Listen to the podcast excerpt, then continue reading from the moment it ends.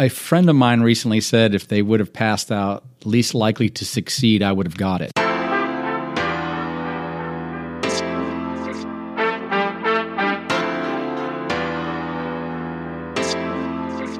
Welcome to the Backyards of Key West podcast with your host, Mark Baratto.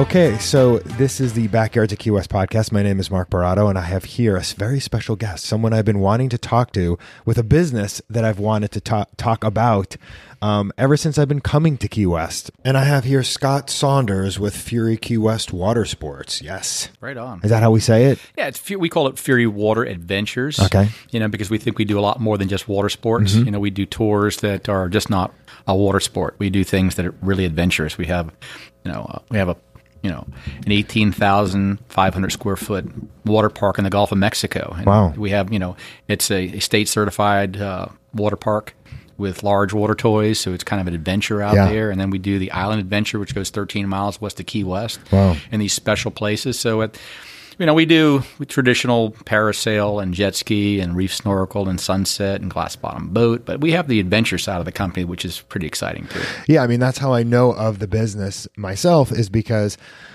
I have an 11 year old and we would go and do the ultimate adventure and stuff like that on the water where it's a handful of a variety of different things we can do. We can do a half day, full day, foods on there. You get beer after you do the jet skis, of course. Right. And it's it's a fun thing to do, um, whether you're local or not. And one of the things that I just recently realized that I didn't even know was that when it was my son's birthday, which is he's a July baby, so it's in the summer. And I called up, like I was going to buy tickets online, but then I called up and spoke to someone in customer service because I'm like, listen, do you guys do local discounts? They're like, yeah. I'm like, awesome, because I'm taking my son out. It's his birthday. He's like, wait a minute, it's his birthday. He gets to come for free. Free. So Yeah. he was free. My wife and I were local discounts, which is two for one. I mean, it was like the best deal in the world. Right on. Well, that's good. We, we love the locals, and we do do free on our birthday, uh, free on anyone's birthday. So it is. I mean, we, we really embrace our local community because we think it's it's what you, what great companies do, and it's it's definitely part of this company's DNA. We engage locally um, with locals and our community. Yeah. that's just what we do. Yeah, and and I can I mean, you guys dominate obviously on the island. I mean, because one of the things when I'm interviewing everyone, it's always like, "Oh, what's a favorite thing you like to do with tourists when they come into town?" And it's like, "Go on the water." Everything's like, "Get on that water." And Key West is known for that, right? People come here for that. Yeah. Um, and everywhere you go, every turn you make, every part where you get close to the water, you see fury. So we're gonna get into that in a second, but a couple things is, why don't you explain what you do for the company and the bit and the overall business itself? Well, what I what I do for the company has definitely changed a lot, Mm-hmm. right? Where I'm at today, and this is 17 years later Wow. since we this this began. It started in 2000, early 2004. My my time with the company has what I do for the company has changed a lot. You know, early on, this I was the accountant, I was the you know boat mechanic, I was whatever the company needed. We were very Right. small. We started out with you know two two two two catamarans, Right, like any startup, right? cleaning So toilets, and whatever whatever everything. it took. And today, you know, I feel privileged as can be Mm-hmm. because I I have a phenomenal team at Fury, and I get to enjoy work and enjoy that team every day. Hmm. I'm not as hands on in the field as I used to be, but we have an ops team that's as good as any ops team ever on the earth ever, earth ever created. Mm-hmm. They are brilliant at what they do on- in the operation. I have an, a sales and marketing group. We have an accounting department. Every aspect of this company is is to to me staffed with incredible people, and I find it just a joy Yeah. to be a part of this team every day. Am I? Do I have input? Of course I do. Right. Because I've got 17 years and a lot of background. That's the thing. You have calluses on your hands from actually doing all of the things that everyone's doing now. Yeah, and so you know, and I think we we it's it's a wonderful team. We all get along. We all have this. We call it the Fury family. I'm not just making it up for this podcast. We are the Fury family. We are we are a, a large company that has a very family mentality, and I mm. think it, it it is a large part of our success that Yeah. we have that mentality within this company. We give a shit about. Excuse me. Yeah, no, you can say we shit on care, we we care about our people. Yeah. I mean, and that I think any company, we you, can- I'm a CPA as well, and you could look at a company's financial statements, but it misses the biggest asset of any company. It's people. Hmm. We don't we don't put the people factor or that that human effort on a balance sheet, but it is the most important ingredient. Yeah, there's a lot of a lot of progressive companies now that are advancing quickly that are putting human resources on a pedestal and making them sometimes the two, three, four most important person there because it's not just about like sexual harassment and onboarding. Yep. It's about understanding your people and what their needs are because the person that came in that was 22 years old that then becomes 30 and then becomes 40 and then have children and they go away and all these different things that happen their wants are different the 20 year old may just want to come and hustle their butt off the 30 year old may want more family time right so you have to constantly be understanding what your staff wants instead of they're not robots you don't just plug them in and let them go That's exactly right. yeah so did you start the company or is it a family business No, it. Uh, I was. Um, the company uh, was started in 1998, um, and it was it was a company that had cruise ship contracts. All they did was when cruise ships con- cruise ships came to Key West, they would put cruise shippers on their boat to do snorkels and sunsets. That was the company. Um, and that company had no market presence, had no brand, had no name, um, but they had two catamarans. was it called fury It was called the boat was called Fury. Right. Right. The Got boat was it, called yeah. the boat was called Fury. Um, and so we looked at the name of the boats and I went, you know, that could be a great brand. Hmm. And so we did. We went after looking at, you know, the boat was called the Fury Atlantic. But I don't want to call the company Fury Atlantic. Mm-hmm. Right. So I looked Fury. I thought it had a nice ring to it. And so we built a, you know, we we went into with our creative group, Black Dog Advertising, and um, we looked at how we could develop that name into a brand, Mm-hmm. and that's where the oval and the kind of crusting Right. of the waves came came into being. Um, but that was back in early 2004, and that's we built. We decided, you know, we had I had a little bit of a vision too of what I wanted to do with the company. I didn't just want to keep it at two catamarans. Right. I, I had a kind of a more futuristic approach to what I really wanted to do with this company called Fury. Right. And I think we we have definitely achieved that, and it's been a lot of hard work and the many many years. so were you born in key west how long you been Here? I am four generations from Key West. Wow. Yeah, Okay, I am. so I am super Conch. I'm a super local, right? I am not that fresh water. I'm the guy that's been Yeah. here a long time. My and I have children that makes fifth gen, make gen, make a fifth generation. Wow. So what were you doing beforehand? Like I always like going into the origin story of Yeah. things because it really gets you learning about the mindset and having a different approach on how you view the business through the eyes of the owner. So what were you doing before this? I heard CPA, so I'm assuming you're an accountant. And that's just it. I was um, I was a CPA. Uh, came back to Key West. I spent uh, you know years at University of Central Florida. Mm-hmm.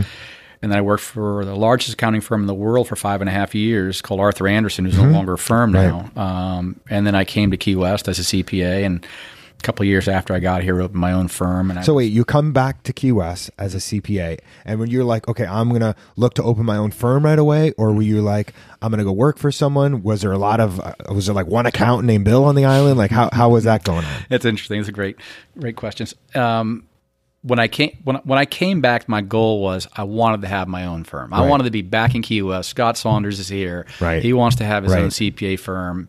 Uh, you know, and that was the goal. That was I didn't have a vision beyond that. Right, Right. because you just came from that world, huge company, Yeah. global, uh, national company, and you're like, I'm going to do that here. But here's the interesting thing, right? So the work I was doing with that that large company is not the work you do in Key West, Right, of course. And so I, I worked for for a, a firm called Kemp and Green, William Kemp, who's still he's also a multi generational native. Um, worked with him for a few years, got a good feel for you know island accounting and what the business, the small businesses that were here, and then I did venture out on my own. I think about in 1997 or 98, and. Um, but you know, I was working really hard and growing my firm, and I, the idea to me was, do I want to only earn revenue while I have to have billable hours? And I thought to myself, wealth generation is not going to happen solely by me doing billable hours and hiring more CPAs, even though that that works. I had a, I just had a desire to want to have a company, you know, hmm. do, to build some companies and, and do some things. And my first jump was, my first venture beyond the CPA firm was I bought a small guest house, hmm. and I held it for about eighteen months, and I turned it over for a decent profit, and I took that money uh, that I made on the on the guest house, and I bought into Pink Taxis, the Think Pink taxis, and we grew that business with with my partner. We grew it by a fair amount. Um, a lot of the profits that came off that were what I've used to buy these two catamarans, and that's how it, it all happened. Wow. Okay, so you're working for an accounting firm, and you're making a decision. I'm going to go. I, I, you wanted to do your own thing from the beginning, Yeah. and you started working there. What was the push off point for you to say, okay, it's time now to make that move to have my own firm? You know, I had five and a half years of working for a very large firm, so my background was for everything from SEC work to mid-size, mid-size, you know, a lot bigger than anything in Key West. Right. And I thought to myself, you know, this isn't really helping you, Scott, if you want to return to Key West. Right. You're going to have to learn what that small business market's all about. Right. And so I worked for the I worked for a firm in Key West that really after those couple of years, I had you know I had really good tax background. Yeah. Right. So it wasn't much for me to get up to speed with some of the small business work. I had a, a background in much larger work. Right. So I was able to learn in about two and a half years pretty much what I needed to do. Hmm. But I, I, I had and what during those two and a half years working with that smaller firm here on the island, I was meeting a lot of people, and I already knew a lot of people. Right. And I was out in the community meeting a lot of the people that I knew and seeing again, and they were Scott, you working here in Key West, the CPA? Yeah, I am. Yeah. Okay, let, we'd love to talk to you. Right. So I was I was generating a. It seemed like a client a week. Yeah. Good clients. I mean, there was a lot of people that were seeking my service as a Right. CPA, and it was it was refreshing as hell. I didn't have Yeah. to spend a lot of marketing money at all. Right. It was just you do good work. We need a good accountant. Yeah. And- Exactly. and so I jumped into it. I think I had five clients when I opened my. I had five good clients when I when I ventured out on my own, but I got up to hundred with it seemed like less than a year. wow. And I was hiring CPAs like fast. Yeah. The reason I ask questions like that and the reason I love this podcast is because there's little nuances that people need to understand that are important because I want to bring value to the audience listening about starting their own business and stuff like that. You didn't come from, where were you working at the time at that firm? What city? The, right here, right here in Key West. No, no, the other one before you Oh, came back. uh, uh, Orlando, Florida, Okay, so you're in Orlando. You're working for the number one accounting firm in the world. in the world, and you didn't come here and say, "Cool, I'm a fourth generation. I'm starting my business right away."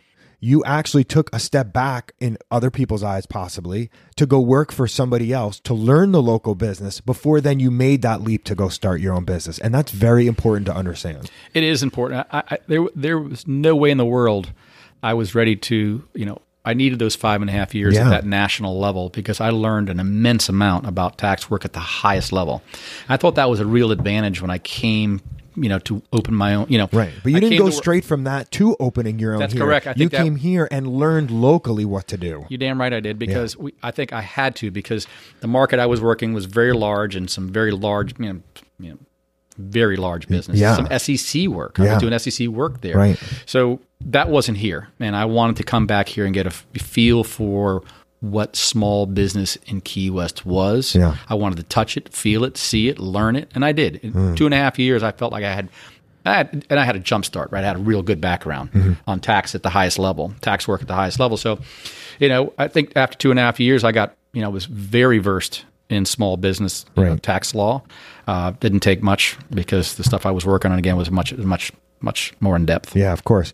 What kind of kid were you growing up? You know, I probably was the worst student at the, our local high school graduated. Uh, I, matter of fact, a friend of mine recently said if they would have passed out least likely to succeed, I would have got it. and I and I and laughed that because I yeah I was that student who was you know skipped as much school as I could, took the easiest classes. Um, yeah, I didn't you know I was a, I was a baseball player. Uh, I got you know sidelined a couple different times for not keeping at least a C average on the baseball team. I mean, I was just wasn't engaging it Yeah. at all. What about outside of school? Were you um, like did you sell things? Did you buy bring candy to school and sell it to kids? I mean, what were there other things business wise you were into at, out of school, or was it just sports and trying to skate by school? sports and trying. I'm going to be really honest in this Yeah. podcast with you. I was just the. I, I had absolutely, you know, little. I mean, I wouldn't say I had no motivation, but I wasn't. I didn't have my. I didn't have anything I was looking to do. Um, I was skating by school, water skiing, partying with my friends, and um, you know, taking minimal classes, playing baseball.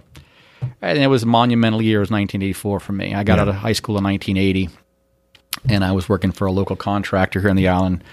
You know, busting my butt. in So you're done with construction you're done with high school, and you're like, okay, I, I'm obviously not going to go to college, or I don't want to do anything else. Let me just start bringing in some income. And you're on the island, and there's only so much you can do. Well, you know, I did it. I thought to myself, well, you know, I'm going to try college. Okay. So, and my dad was like, "What the hell are you going to do that for?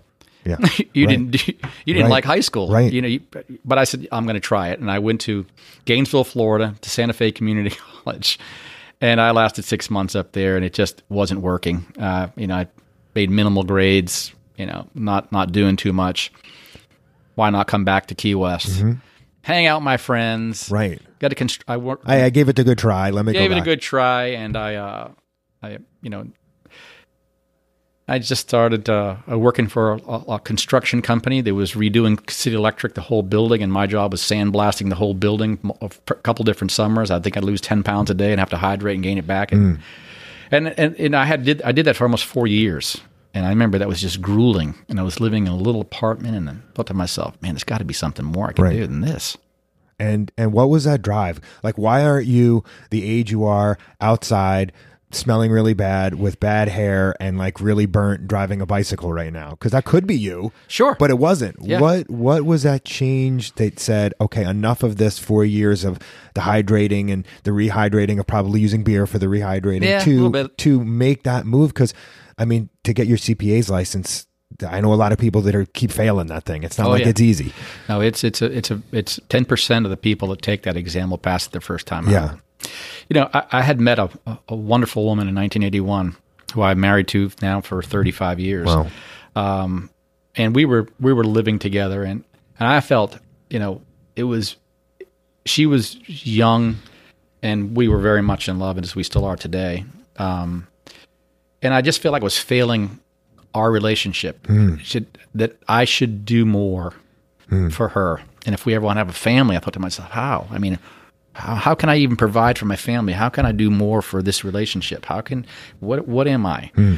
You know, in, in 2000, in 1984, I remember in April 2000, 1984, her and I we, we had had it. And I'm working for you know ten bucks an hour. She's working at a chiropractic office for eight bucks an hour, and we're we're living check to check. yeah, to check barely making it. barely making it in this little apartment with no AC. And I thought to myself, there's got to be more. And and I thought to myself, okay, it's go time. Hmm. You know, let's we got to make a move. But why why were you not like and we will get to the business of fury everybody, but this is important for people to know. Yeah. Because right now so far the picture that you're painting is that of what outsiders would call failure. Yep. But obviously we know the end result here. So why what was the self-talk like why weren't you like, well, I sucked in school. I didn't make it through college. This is going to be my life. Wh- what am I going to do? Why even bother try? Half empty. Why? Where did that that that motivation come from? Besides her, I was disgusted. I think I was upset with myself. I, I knew Hmm. Breaking the- point. I, I had it, and it was. I remember the month. I remember the day. Even Hmm. it was. If you look back in 1984, April 13th was a Saturday. right? I remember that day crystal clear that I said, okay, this is enough of this. Yeah, You've you you're capable because even when I was in high school, I knew if I like teachers would say, "Okay, Scott, you got to make a 98 percent." I remember for me to graduate high school, I'll never forget this. A class that I had struggled to make season because I wouldn't attend, I wouldn't do the homework. Right. I think I had to make my social ec- social economic t- social studies teacher came in, Mr. Gallagher, and said, "Scott, you know you're not going to graduate with your class. You're going to have to make a 98% on my final exam." He said, You haven't got above a 75 all year. right. I'm going to keep you out of the line from graduating. I said, No, I'll make the 98. Wow. I scored 104%. I got the whole test right. And I got, so I knew when I needed to do it, Yeah. I knew that I had that. Like in the same thing as when I played baseball as an athlete. When I wanted to be in it, I would bat fourth. I was the best hitter in the team when I wanted to be. When I would go out and do the things that are requ- what I knew. I knew what success was. Right. It was just when I wanted to engage it and when I didn't. Right. So at that point, in, in, on that Saturday, April thirteenth, nineteen eighty four, I said, "Okay, I got it. This is about me. Right. I'm going to do more, and I'm capable of it." Right. And we chose Orlando, Florida. We rented a little trailer, Wow. this podunk little trailer, which is cheap as we could find. And I had a beat up Datsun had 140,000 miles on it. That you drove there from here? We, we drove there. We packed it up. We had nothing. yeah. We had this little trailer, and, And I did you know anybody there? Not a soul. We didn't know anyone. Wow. It was all in.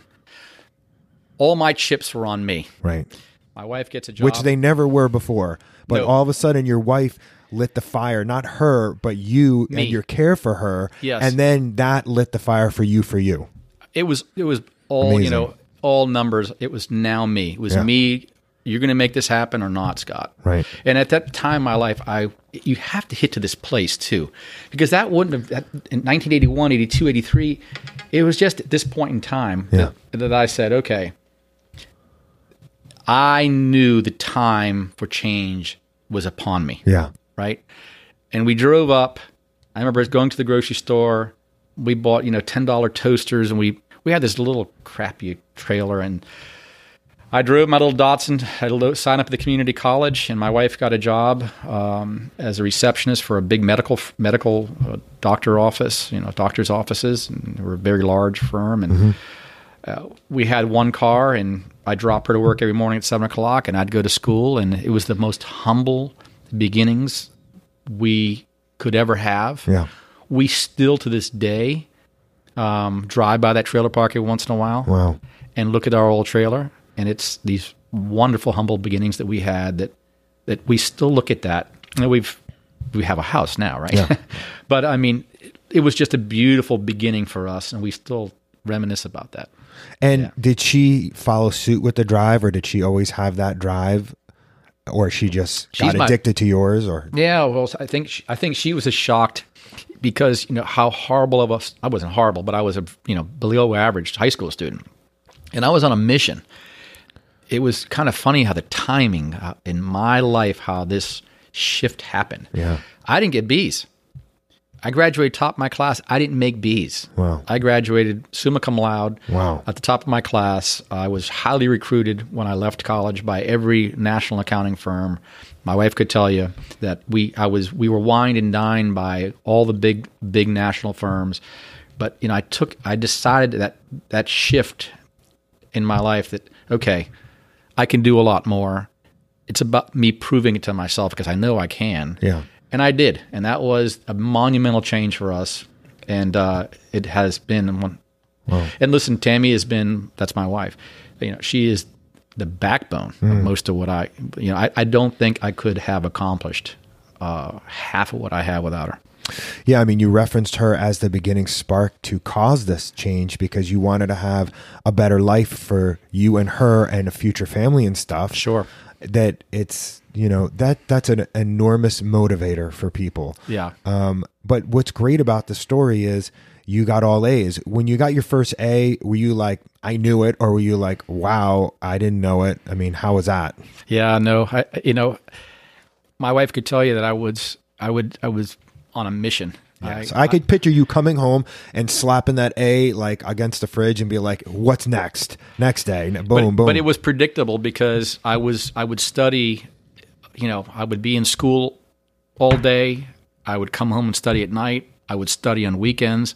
I was on a mission. Yeah. And it was you know, I was getting A's because you saw the work I was putting. It didn't Yeah. come easy. Right. I mean, so I was putting in the time, and when it come time to take the CPA exam, I was like, "Bring it on!" Yeah. This, this, I walked out every part of it forty five minutes early. yeah, I knew it. I mean, so that was a, and we, and we, we survived those four years, and I got a. We finally were like, God, Scott's going to make real money. Yeah. You know, I had these firms giving you a five thousand dollars signing bonus, plus Right. taking you out to dinner and giving you tickets to games, and we're like, holy shit. yeah. You're like going from is- zero to this. We're going from peanut butter sandwiches and chips. I mean, I, I, got to say that's the truth. We I couldn't even a lot of times afford to eat in the cafeteria with my friends. Mm-hmm. We I'd sit out in the frisbee court. I tell my friends, "No, I got to go right now." And I'd, Yeah, ha- I'd yeah. have a sandwich I packed and, and, and eat on the um, the ultimate frisbee court. You know, because but I wouldn't change any of it for anything. It made us what we are. I had to go through all that to keep. It was the drive. It was. it yeah, I mean, adversity is a backbone of It's success. a for sure. wonderful thing. You're exactly right when you say that. Yeah. Well, it seems like your attitude definitely was like, take the island and burn the boats when it comes to your education because you're you and yet that wasn't even where it ended right because you're like okay Yeah. the education is the stepping stone to the next level and then the next level from there so you start working for the accounting firm you come back here you're like okay i'm going from number one in the world to key west Right. and then i'm going to start my own firm here knowing that you probably would never make the same kind of money or the potential of moving up and make partner and all these different things in Orlando, but you still wanted to come here. Why did you want to come back? You know, it, there's a saying, Key West, that you get sand in your toes. I'm not so sure that's completely accurate, but there was something about coming home. This Yeah. is where my, my mother, my father, my sisters were, all my family was. My grandparents were still alive at the time, my Bahamian granddad and my Bahamian, my, my Cuban grandmother. And it just, all my friends were here. Um, it just, you know, should we have moved back? You know, that's debatable, you know, but we did. And I look at the story right now and the answer is hell yeah, we should have came Yeah. back. But, you know, uh, we did. And, um, you know, it, it's, it's, it was it was the right move for us, and we we also uh, while I was working for you know big firm Arthur Andersen, we had a a, a a son, and um, we were he wasn't able to see his his grandparents much. You know, my grandpa my parents would drive up to see us, you know, once a month, something like that, and we thought. If we have another child, it'd be good the family to see our our our, chi- our children. My sisters had, my sister had children, and we just wanted to get closer Mm-hmm. to the family, and that's why we came back. But I also make no mistake about it, I wanted to have Scott Saunders accounting firm in Key West. Right. That was just uh, just something I wanted. Right. Okay. So you had that. You had success in that. You're like, all right, I, I'm entrepreneurial. I need more than just this. Clearly, from going up there for the education on to now, you did the, you bought the the small home and you flipped that. And then what was your next step from there? The taxi cab company. You sold that, and then, right. what? So actually, what you know, there was the little guest house I had Andrews in, and we we bought it for a number, my wife and I, and we kind of built it into something better. and We flipped it and took that and, and bought an interest in the five six taxi cab company. And I had in 2004 uh, when I looked at this these two boats, and I went, okay, how can this work with my taxi cab company? Right. How can what can I do? Can I Taxi somehow- cabs on water. One word. Right. It's not, but there's a lot of people in your back seat. Yeah. How can I parlay that client base into my boats? How can I move them from here to here? Right. And so that was kind of a, a thought. And I thought, well, this this company only does they only have cruise ships. They only do cruise ship passengers. you know. Right. And the They're- taxi cab is picking up people coming into town, not from Sure. So I thought to myself that the problem with this company that has these two catamarans that has no real brand, no name, no nothing, there's a real market out here. My- When I started looking at it, and um, and I looked at the, the- who the competitors were at the time, which is Sebago, Sunny Days, Sunset. I looked at you know they were dominated the public market because this one company had cruise ship contracts. That's all it had. Didn't do anything. The but I started looking at you know these the comp- who became my competitors, mm-hmm. and I was looking at you know, their boats were full, and I started looking at the tours they were doing, and I thought, you know, the problem with the company that has cruise ship contracts, you have one customer. Right. So if the cruise ship stopped coming here, you're dead in the water. And two, what negotiation power? What negotiation power do you have with, with one customer? Right. They dictate price. They tell you what to do and how to do it. Yeah. I thought that was a dangerous posture. So uh, buying the two boats, I had a vision beyond just working with cruise lines. Right. Matter of fact, my vision was that we would get away from the cruise lines, and there's a very robust, there was a very robust public market that my competitors were in, and I thought if we get in it, we're going to have to do it better because they're, they've they've got all the hotel contacts and the concierge desk and the sales channels that that were out there that could sell our tour. They had them pretty tied up. So we, I had a little bit of a game plan um, to get that mark, go into that market and when you start went taking into some that of their market, business. Did you say, okay, one one boat is going to be for cruise and the other will market towards the new business, or did you just go all in again? I went all in, both boats, fill them up. Let's get let, let's go. And right, you're like, sorry, cruise ship, we're not playing, we're going all So in. I, what I did with the cruise lines is said, okay, here's the deal. Hmm. Instead of you having two boats exclusively, I'm going to give you 50 seats in each one, right, and the other hundred seats I'm going to tell to the public. right, And they were like, well, no, you can't do that. Our contract's for the whole boat. I said, no, it's not anymore. right, Well, I'll start giving you the seats you need, yeah, and that's how we're going to do business. right, Of course, that that, that caused a little trepidation with Of them for a while, but um, But I they started- agreed. Well, they did, and here's why. I ordered a third boat like right away. And to- you know, I ordered a new boat in 2005 right away, so I can give them more. Yeah. And while I continue to grow this market, and but my vision too was even more than that. I knew there was. I knew, and here goes back to the genesis of the company. I knew that if we were going to get, if we, were- if I was going to do this, I knew that we needed a brand. I knew that we needed people, important, great people. Right. Right. And I, my vision was doing something that was encompassing for all who wanted to be on the water. More than just reef snorkel and sunset sail. Mm-hmm. And I had competitors out there that had a lock on that. So it was twofold. It was growth and having a panacea of water adventure for, you know, offering more than just snorkel and sunsets. Hence, in 2005, I acquired the glass bottom boat from the Artman family, who had that business since 1958. Mm-hmm. Launched a parasail business in late 2005 with a single boat. And we oh. started doing parasail and offering that to the cruise lines in public. Then I started looking, we weren't, you know, our sunset numbers, our reef snorkel numbers were still being dominated by our competitors. And I thought, okay, how can we be better? So you weren't going after their business yet.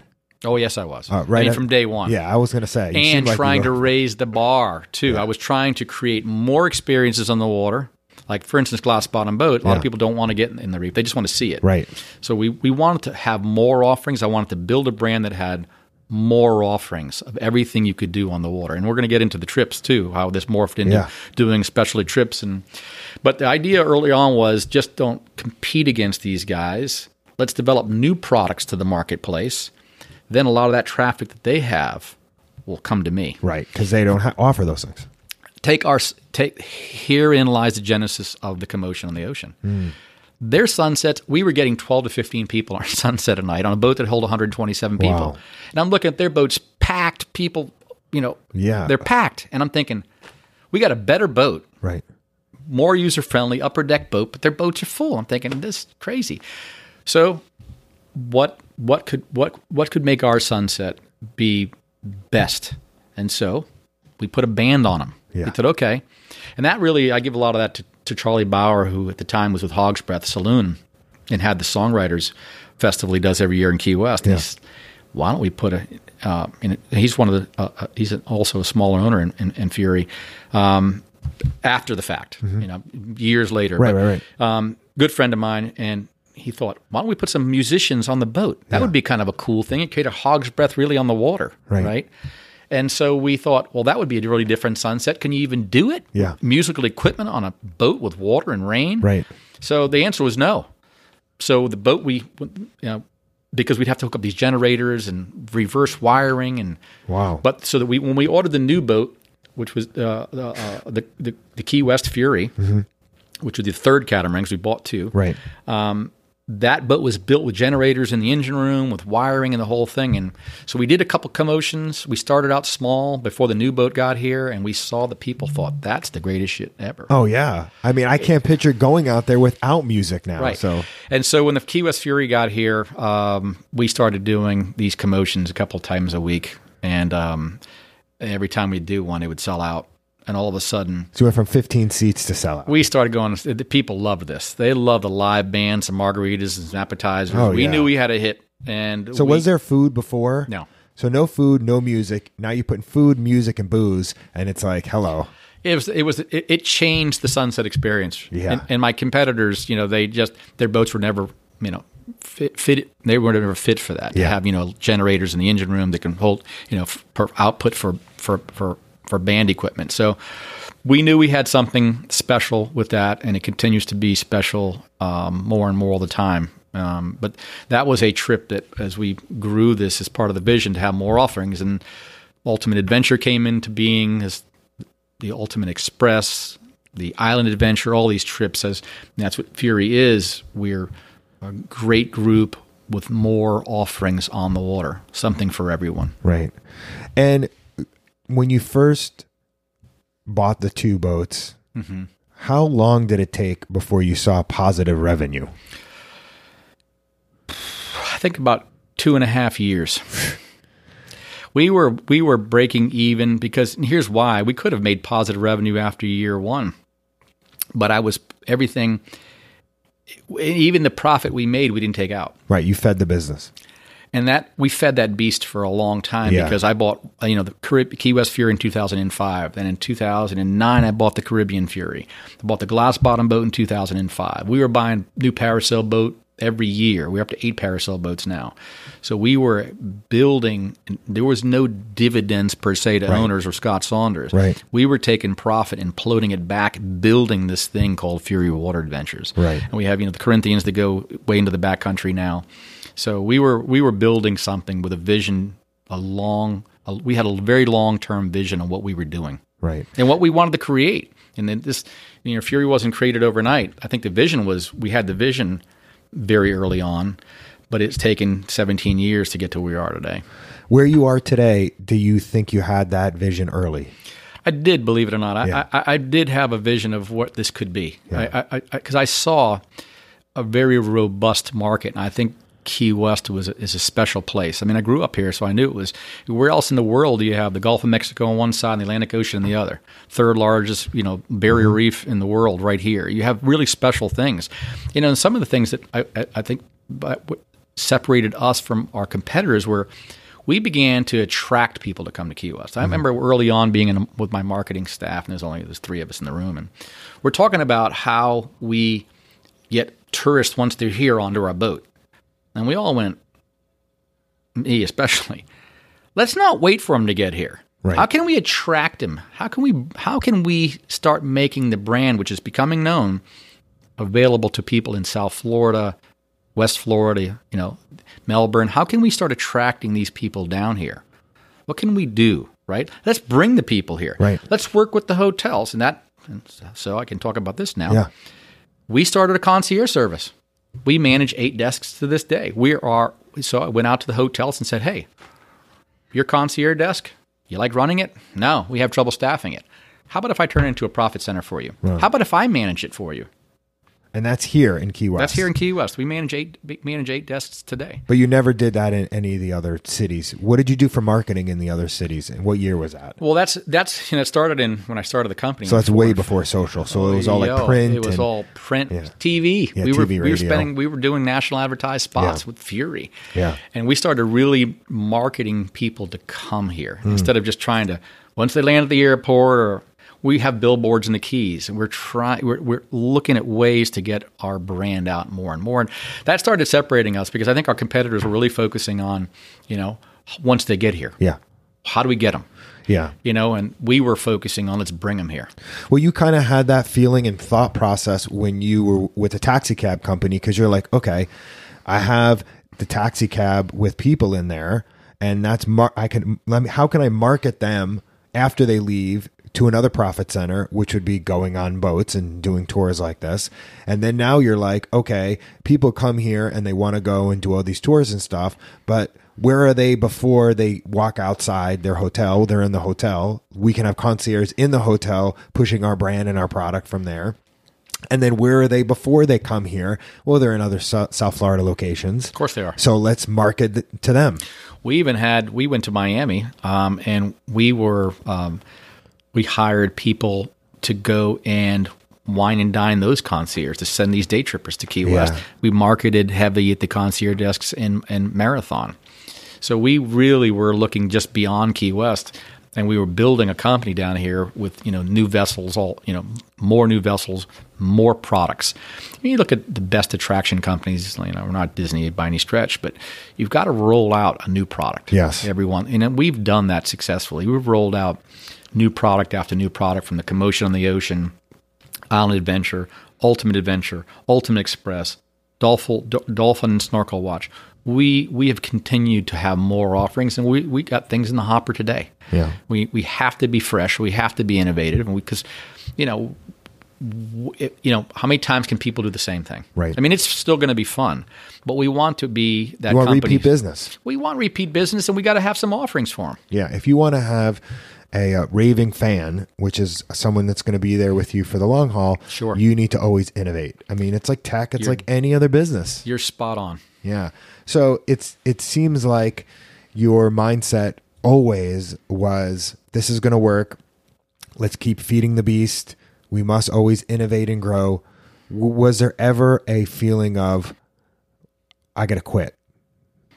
Yeah, I, I mean, not so like everyone has that in no, their own mind, listen, but you, you you hit on a really really interesting topic because there were times along the way that uh, I became very discouraged. Um, but we persevered, I, and I, several come to mind. I remember early on. what's the most painful one?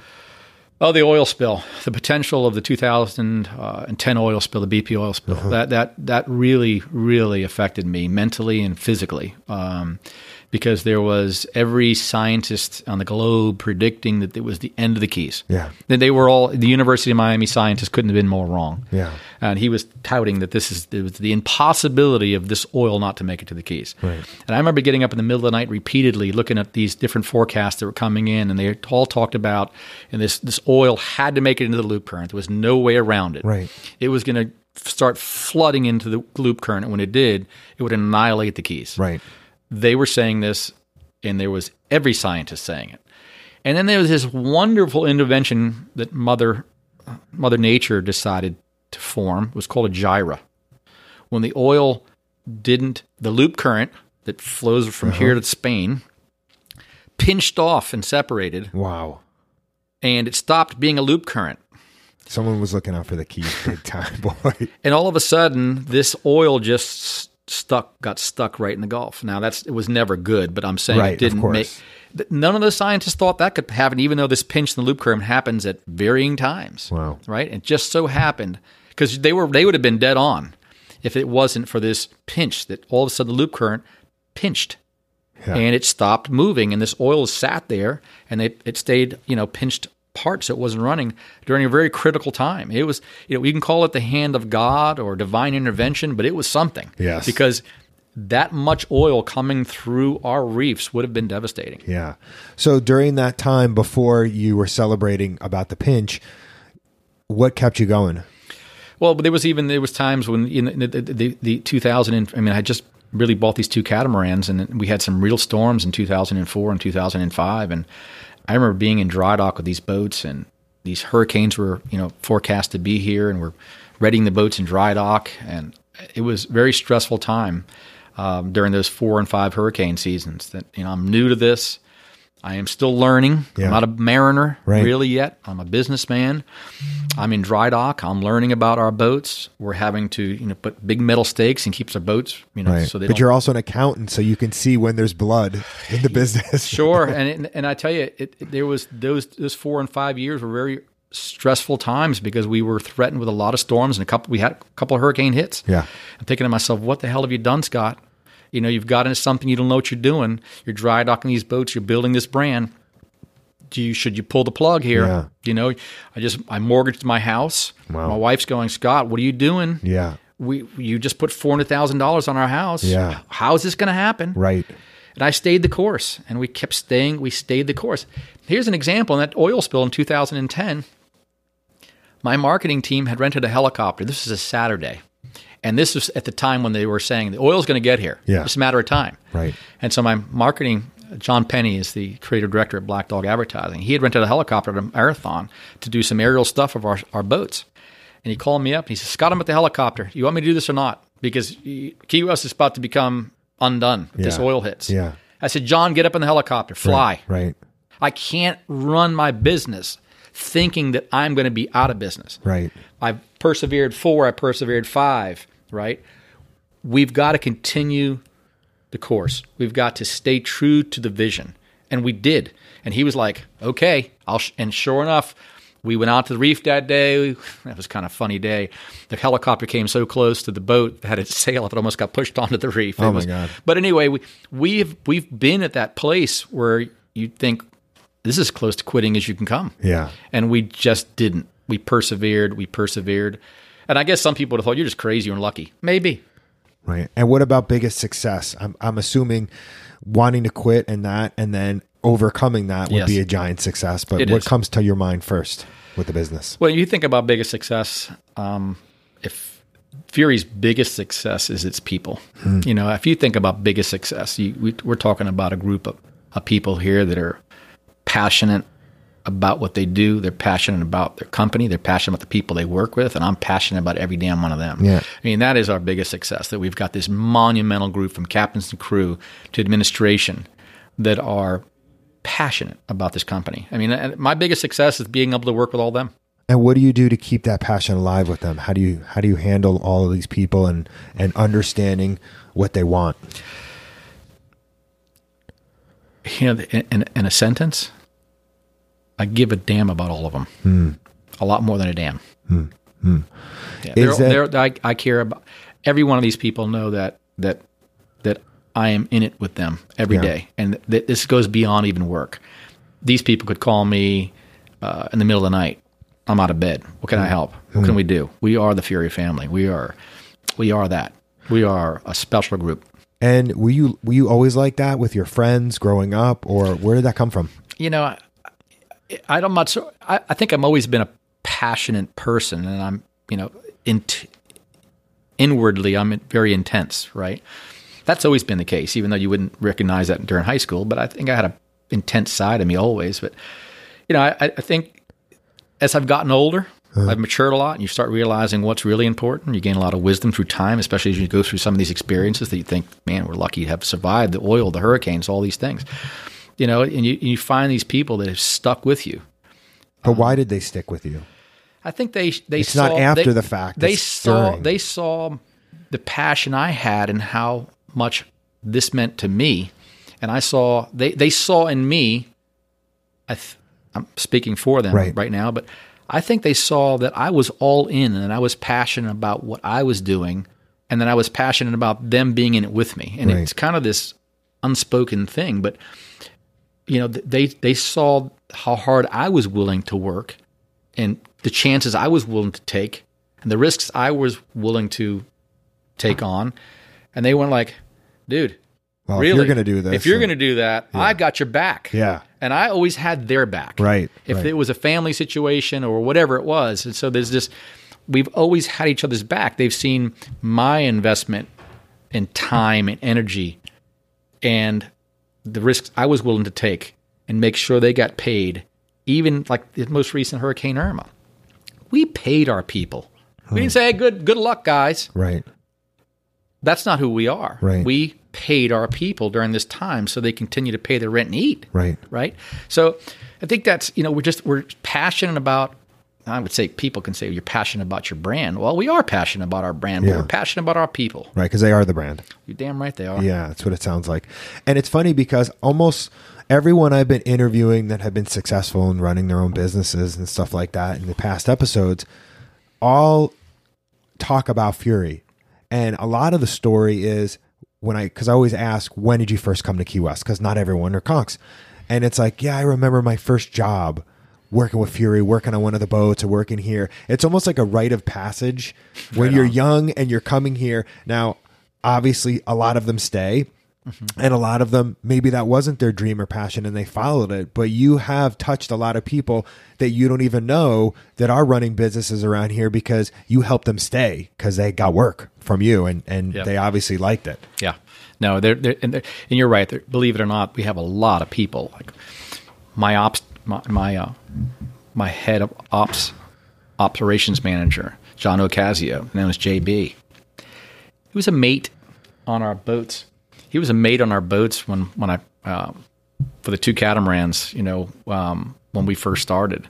Scott Aaron's one of my parasail captains was a mate on the catamaran as I first started. Still with the company today. Yeah. Now they're captaining everything and operations managers. But I've got people. You know, there's so many people that have been here a long time. Our captains, other captains that have been here since the inception. I mean, I think it, it, it, there have been a lot of people come from Fury, and I, I, I tell you, I'd like to, I'd like to think every one of them had a great experience with us, um, and I think they did because I can tell you as a company, they would never, it would never be anything else from the company. Yeah. I think I know the answer to this, but what keeps you passionate about this business and People. yeah, that's what I thought. The damn people. I mean, these people. I, I you know, I, I do. I, I feel every day I get to pull up to work that I'm the, one of the luckiest businessmen on the island because I get to come to work with this great group.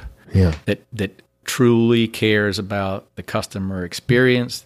They really care about their environment. They care about the reef, I mean, I had I was on I did an interview with Frank from Blue Zoo recently. And He mm-hmm. came down to Key West and he says went out in our snorkel boats and he says Scott, I got to tell you, we're out in your boat. We're coming back from the reef, and your captain Anna did a U-turn because she spotted a plastic bag. He said we were running a little bit late, but she didn't care. She Right. did a U-turn, got the plastic bag off the water, and we finished going into Key West. I said that's our captains. Right. They're passionate about the resource as well. Yeah, I, all the times I've ever been out in the water, it's always about making sure the plastic goes in the garbage and not in the ocean because we don't want 50 years from now there to be nothing but plastic. Well, you know, we do not to talk about all the things that we do, but we do some very good things in addition to you know the things we do and the memories we create for customers. But we do beach cleanups once a month. yeah. We're, we we go out on our own dime. We load our boats up, and we ask volunteers to join. And if we don't get enough, we our, our crew is always willing to jump in, administratively and captains and crew. And we clean up thousands of pounds of garbage every single month. And that's in Key West. Yeah. And how get- does somebody sign up for that? We we always we talk we we, we post it digitally. Okay. You know, on, on the digital platforms, we we put it in the local papers, um, and we get we usually get pretty decent turnout. We Yeah. put about twenty people in the boats. It's NOAA approved. We get the right permits from Sanctuary. Um, to go do these cleanups, we do Woman Key, Boca. We go up back to the outer islands, and we pick up a ton of garbage. Oh, I bet. Yeah, my wife and I, we would do a beach cleanup in Miami, right outside where we were living. Um, and we kind of started that whole cleanup process in that area. And the pounds and pounds of stuff that we started with two of us and then ended up being 20 of us would pull out of the water was just crazy. And most of it, you would think, oh, there's just people throwing it out their, their car window. But most of it were from boating because a lot of times not on purpose, you have a water bottle that's half empty and you hit a wave or the wind blows and Yep. it goes overboard Yep. and you're like, ah, forget it. And then guess what? It ends up uh, getting someplace it shouldn't get to. Yep, I know. Yeah, we we see a lot of plastic, and that is the part that you know we we're hearing lots about plastic right now, and it, it's it's none of it's good. Um, but we're hearing more about, and we see it in the beach cleanups. We're I think you know we pill off anywhere from twelve hundred to fifteen to eighteen hundred pounds of garbage off the beaches. Believe it or not, that's a lot. Yeah. And it seems like not a lot, but it is a lot. is a lot. And I'd say three quarters that's plastic in Yeah. some form of plastic. It's a shame. That's a that's a whole other podcast we can get into Oh, plastic issue. We sure could. So Key West is a small town, but not right. We have lots of tourists that come in here. Mm-hmm. What do you do to keep yourself sharp and continue to educate yourself? I know we talked earlier about podcasts and books. Do you are there conferences? Do you travel to other locations that have similar businesses? What do you do? Well, I always do it. I, I, I'm, uh, you know, I do. If I'm on an attraction somewhere else, I'm clearly looking at what they're doing. Or Yeah. I mean, if I'm in a restaurant, looking how they're socially reaching out to me, what text message they're sending me, what email do I receive. Right. I'm constantly looking at what other like kind businesses and non like kind businesses are doing, and I always look at how can any of those advancements. How can that work for Fury? Yeah. How can we bring that into what this experience is? And but I have younger people here that are usually way ahead of me on that. Right. You know, um, but I'm always when I, when I travel. I was just in Nash, uh, Asheville, North Carolina, and I was in a little brewery, and I thought, and I was looking at some of the things they were doing, and and I, yeah, I did. I did take that. There was a takeaway with some of that stuff, and I thought, how can we apply that in Key West? Yeah. And, you know, so I'm always, you know, I don't travel enough, Right. um, but I look forward to it. Yeah. Yeah. Um, name something that you love in the business that you do that most people wouldn't think that you do. Oh, let me see. In the business, Besides these awesome podcasts, of course. Yeah, right on. Right on. Um, that I do, you know, I still, I guess people wouldn't think that I still involve myself in the accounting process because that's the CPA side of me. But I'm still, you know, I'm still really looking. I, I like looking almost in a granular way at our data. I like mining my data to say, you know, how I can read. So I'm still that guy who's the the, the, the CPA g- uh, nerd. Yeah. really mining my data, looking at what the what the what what the secret in this is. Yeah. To say, okay, m- what can we do better? How can we reach a customer in a different way? Uh, what's peak time? How do they buy? I'm you know I'm trying to really tell me see if there's secrets in the data and what can we what can we what can we do with that information? Well, that knowing that data is a huge advantage because it builds the foundation of the business especially when you're looking at EBITDA and all these different things that go mm-hmm. into the business itself. That some people are like, "Yay, I'm cash flow positive," and it's like, "Well, okay, let's talk about how much cash you have in the bank. How much operating cash does the business have?" That's different than, "Yay, we're green this month." It's like, no, you have to pay people 30 days, 60 days out. You're actually in the red, and you don't even know that, right? It, because you know profitability and cash flow are two different things. Yeah. Some people think, well, I made hundred dollars this month. There's hundred dollars in the bank. No, you had debt service or you had capital, you know, capital investment. So, you know, it's it's it, it, you know, you're exactly right. Yeah. You're, you're obviously well schooled in business, but a lot of people aren't. A lot of people think, oh, I've just made hundred dollars. I got hundred dollars. Well, no, you got to, you got liabilities to pay down. You've got to capitalize your balance sheet, so on and so forth. But I am still that guy that loves being a CPA too. I mean, I um, uh, that's kind You got your start. You you believed in yourself to get into that that sector of your life. and it is the language of business. Yeah. I mean, it just is. I mean, it, you know, I tell anyone, show me, show me financial statements. You're not going to fool me. Right. Is if your financial statements, I mean, I'll spot the error in that in five minutes. Yeah. And I still, my accounting department, they, that's one of the things is they, like my accounting manager, Katie, will say, don't give him something without us looking at it because he'll spot it right. pretty quick. Well, you know, there's a thing too, not to get nerdy on the accounting side, but there there are things that that people don't understand because we aren't taught those things in regular school. And the government doesn't come out and say, by the way, do you know that you have the ability to have this tax write off or this or that? And it's not people sometimes get scared and they're like, oh, I'm trying to buck the system by doing this or that. But it's the system was put there to say you are allowed these specific things. And if you have a massive business and you're making millions, tens of millions, hundreds of millions, or thousands, those things could make a difference month after month, year after year. No doubt about it. So get a good accountant and understand that business for sure. No doubt. Yeah. Okay. So, what legacy do you want to leave behind? that we came into this business and made it made the and that we left no we left it better than it was when we started and that is kind of a, a thing for us is that you know we're very lo- we're very much into reef restoration hmm. we we want to be part of restoring our local reefs and we have spent tens of thousands of dollars in that effort hmm. we're about to endeavor even that much more we want to be able to leave no footprint and leave the footprint that's much better. We want to start planting lots and lots of coral out to our local reefs. Yeah, and this is an excellent. initiative that has been ongoing since 2005. We work with Mote, and we have worked with David Vaughan at Mote. We're now working with the um, uh, um, David David at a new location. It's called a Plant a Million Corals. His foundation. We're working with Sanctuary Foundation, but reef restoration is a big piece of what we want. That's if we leave a if there's a legacy for this company, is that Fury created great memories. Fu- Fury creates memories of a lifetime for our customers, but we also left a reef far better off than it was when we started. Hmm, I love that. What about a legacy for you personally, like you as a man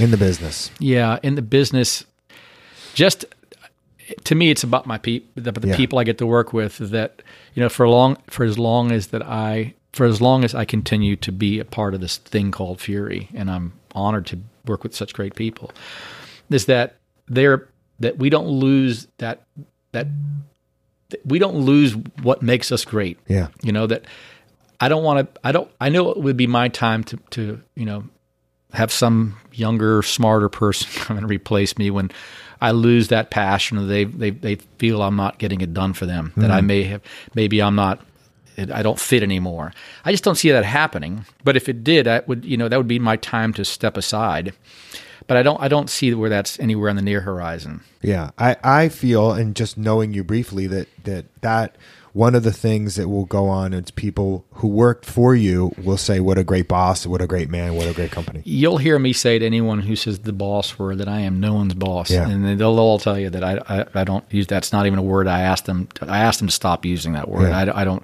I am in no one's boss. I am I am another one of them. Yeah. You'll you'll hear me often refer to I'm another spoke in, in the wheel. That this wheel turns every day, and we're all spokes in it. Right. And I'm one of those spokes, and I'm here willing to work as hard as any of you are, and I think they they know that I am. Yeah, yeah. I mean, the five star general is still a soldier. You're damn right. How it is. That's right. Um, give us a uh, well first where we're going to find more about you. I'm going to put all that in the show notes. But do you have any any websites besides your website or anything you'd want to, to leave with people? You know, I, I it's a, I don't, I, I, you know, and I know that sounds crazy, but I don't have an Instagram. I don't, I don't do Facebook. I mm-hmm. mean, I, I just haven't ever. And I, I think if it's a rabbit hole that you can go down, you can, you know, I have a, I could see me spending too much time on Right. it. And I know I probably should, but I don't. Um, so it's not. I do have a Facebook page. Right. I, I haven't. I haven't gone on it in probably a year. Um, but you know, I, I had a Twitter account that I might go on every six months. Right. I mean, and I know I should, but you know, I think well, I shouldn't say I know I should. Yeah, Because it doesn't- you it- shouldn't. It's just not what I do. Right. I'm, I'm here with these people. I know we're doing as a company. I know we're we're doing with our community. I know the passion we have for our local reefs and the restoration efforts. You know, these are the important things for me. And you know, making sure I follow up my team and getting emails on time. And I think to myself, if I if I start engaging with the social platform, some of that might suffer. Yeah, it's uh, you know, this is what I do is social media and, and marketing and stuff like that. But it's not about oh well you should be on Instagram or Twitter. Like Twitter would be good for you because you love people and it's a good place for you to communicate and stuff like that. Right. But that doesn't mean you should do it. You know you. Yeah. You need to stop judging others on that. And you're not complaining about it. No, and I mean, so it, it, can you? It, if there's you know there's there's not much to know about me. I mean, from that aspect, because I don't put it out there. I mean, I graduated from college. I, you, you, you've, Yeah. You, We've gone through it. We've gone through so much today that Yeah. no one knows about. What about the website for um do you have a foundation for the cleanup or all that or is that just It's all Fury. Yeah, we don't have a foundation for that. We we Max um, um, Mungle handles you know orchestrating those scheduling that with sanctuary sanctuary council uh, staff so that we have the required permits and that NOAA joins us in these beach clamps so that they're uh, you know permitted and all these things. So uh, we just do that. He schedules them once a month. I think we did two last month. Okay. So uh, yeah, but we put. You'll see when we're going to do those. We we definitely put that on our, our I think Instagram or Facebook pages. You'll see all on that. the website can we find that too? I'm pretty sure. I'm not so sure the fa- I, you know, I don't know the answer to that. It might be. I know it's definitely on our on, on Facebook and Insta, but it probably is on our website. too. Yeah, well, Instagram, the person that's running it was very responsive because that's how we connected. So if you do want to ask about that, you can always go in and message Fury Sure. on on their Instagram account and stuff like that. Okay, before we go, I always have one last question. Mm-hmm. right on. and that is give us a tip of the day. Now, it can be a new gadget. It could be uh, you just got this weighted blanket. It could be you love these new cotton uh, boxer briefs. Anything. Oh, let me a tip of the day. Um, be unconventional. Think outside the box, and do what others aren't. I love it. A great way to end. Listen, this was wonderful. Um, thank you so much for taking the time. You're you're super busy, but I can tell you have a passion and a love for people. So I really appreciate your time. I'm honored I get a chance to speak with you today. Thank you very much. Thanks.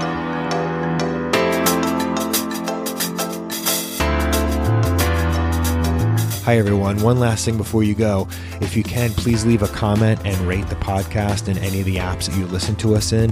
It'll mean the world to us. That's it. Have a great day.